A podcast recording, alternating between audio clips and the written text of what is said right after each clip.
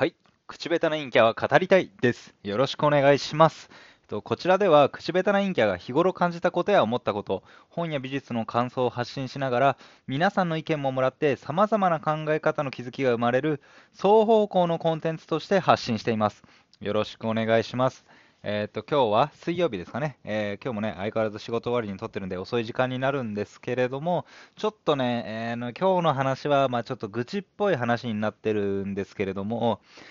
まあでもね、なんとなくね、その、ちょっとしたあるある的な話でもあると思うんですよ。なんでね、ちょっと共感してもらえればなと、共感してもらえればなと思ってます。で、えっとね、まあ、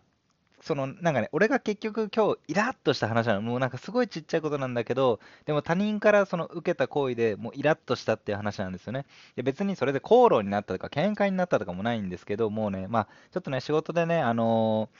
えー部下がね、あの、ちょっと動きが悪くて、まあ、そこの注意をするのにイライラしたりとかもね、ちょっといろいろあったんですけど、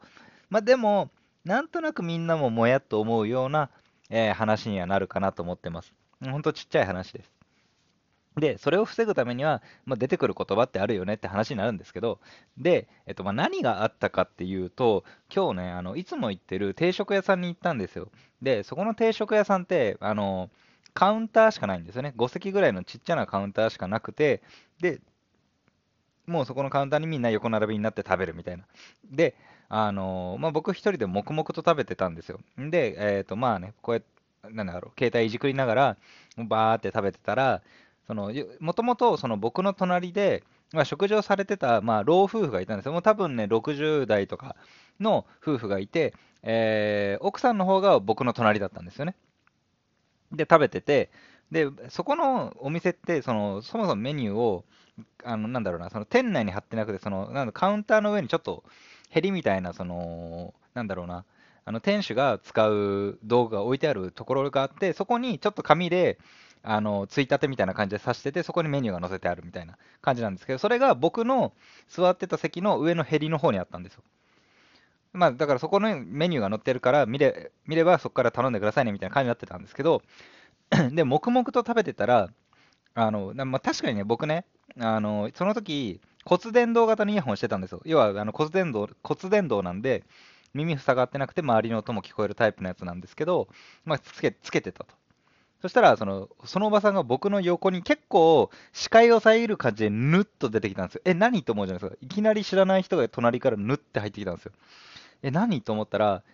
その、僕の上にあるヘリのところにあるメニューですよね。メニューの紙の写真を、紙を写真に撮るのに、そのままぬって出てきて、ピッて撮って、そのままスッて戻ったんですよ。もうたったこれだけ、本当たったこれだけ。要は前を遮って、メニューの紙取って、それで戻ったってだけの話なんですけど、あくまでね、僕の ちょっとその時の機嫌が悪かったのもあるんですけど、もうね、すいませんの一言ぐらいないのと思って、もう飯食ってるし、その、まあ確かにイヤホンしてるとはいえ、もう、なんか、まあ、たまたまね、骨伝導だから言ってないことがわかるんですけど、その、聞こえるか聞こえないかは置いといて、なんか人の前を遮って、しかも食事中のところの人を遮るのに、なんか前失礼しますとか、まあ、丁寧な言葉じゃなくていいと思うんですけど、すいませんぐらいの一言ってあってもいいんじゃないかなって思って、今日もね、ちょっとその食事の時ね、もう、もやもやっとしたんですけど、なんかこういうのってありますよね。結構、なんか、その、まあもちろんね、ぶち切れるほどじゃないんですけど、なんかもやっとするな、みたいな。それなんか一言くれれば別にこっちも悪い気はしないのに、みたいな。だから、その、今回の話って言いたいのは、要は別にそのおばさん、おばあさんからすれば、僕なんて赤の他人で知ったことじゃない人間だとは思うんですけど、とはいえ、一個人ではあるわけじゃないですか。その他人とはいえ、一個人の人間に対して、まあちょっとね、すいませんっていう、ちょっと申し訳ないとまではいかないけど、まあ邪魔になるわけじゃないですか。どうしたって飯食ってる人の前横切る、ね、遮るんだから。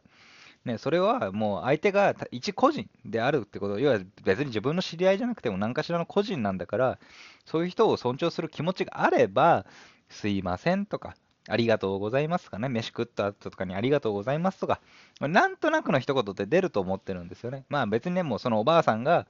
まあそういう価値観の人だったってだけの話だから、もう絶対許せないとかなんかそんなのはないんですけど、なんかそういうのってあってもいいんじゃない？すいませんの一言。もうほんとこの5文字ですよ。